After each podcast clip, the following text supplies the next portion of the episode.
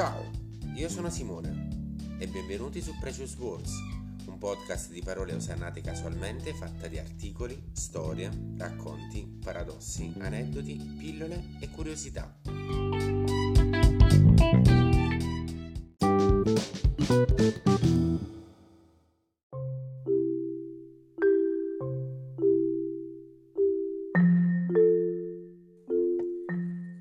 Era il 1958 quando Domenico Modugno in coppia con Gioni Dorelli vincevano Sanremo con la canzone Nel blu dipinto di blu, da molti conosciuta come Volare.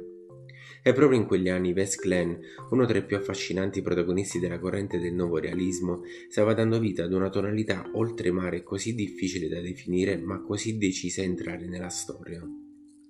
Yves Klein nacque a Nizza nel 1928 in una famiglia di artisti e passò gran parte della sua vita a Parigi dove morì di infarto a soli 34 anni.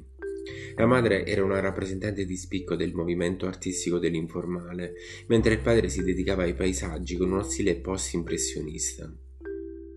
La produzione di Klein si concentra in soli sette anni, durante i quali furono prodotte oltre mille tele. Tra le opere più note e principali ci sono ovviamente le antropometrie e i lavori monocromatici, soprattutto quelli che impiegano il blu oltremare. Ci sono poi alcune opere particolari, come le registrazioni di pioggia, ispirate a una tecnica simile a quella dei pennelli viventi. Infatti l'artista legava sul tetto della propria auto una tela e guidava a 70 miglia all'ora sotto la pioggia. In alternativa dipingeva la tela con i fumi di scarico accostandola al tubo di scappamento. Tutte le opere più importanti di Klein sono legate al senso del vuoto. Si tratta di una concezione ripresa dalla filosofia zen, secondo cui il vuoto è privo di influenze materiali, un luogo in cui si può vedere la realtà per ciò che è e che può essere considerata una sorta di nirvana. L'arte è una forma di espressione di questa filosofia, tuttavia è necessario eliminare il classico contenuto artistico per questo le composizioni musicali erano una sola nota ripetuta e i dipinti erano privi di immagini. Il nome di Klein è tuttavia legato in particolare all'uso del blu, colore che personifica la contemplazione e lo spazio infinito, in cui viene contenuto tutto.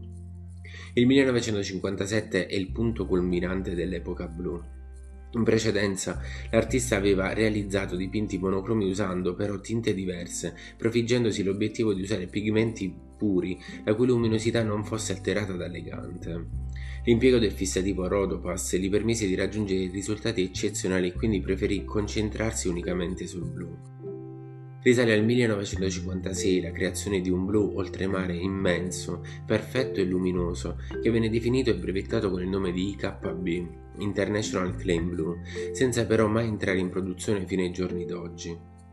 Il blu definisce il vuoto, l'immateriale, l'unione tra cielo e terra, la mancanza di orizzonti e la stessa arte di Klein.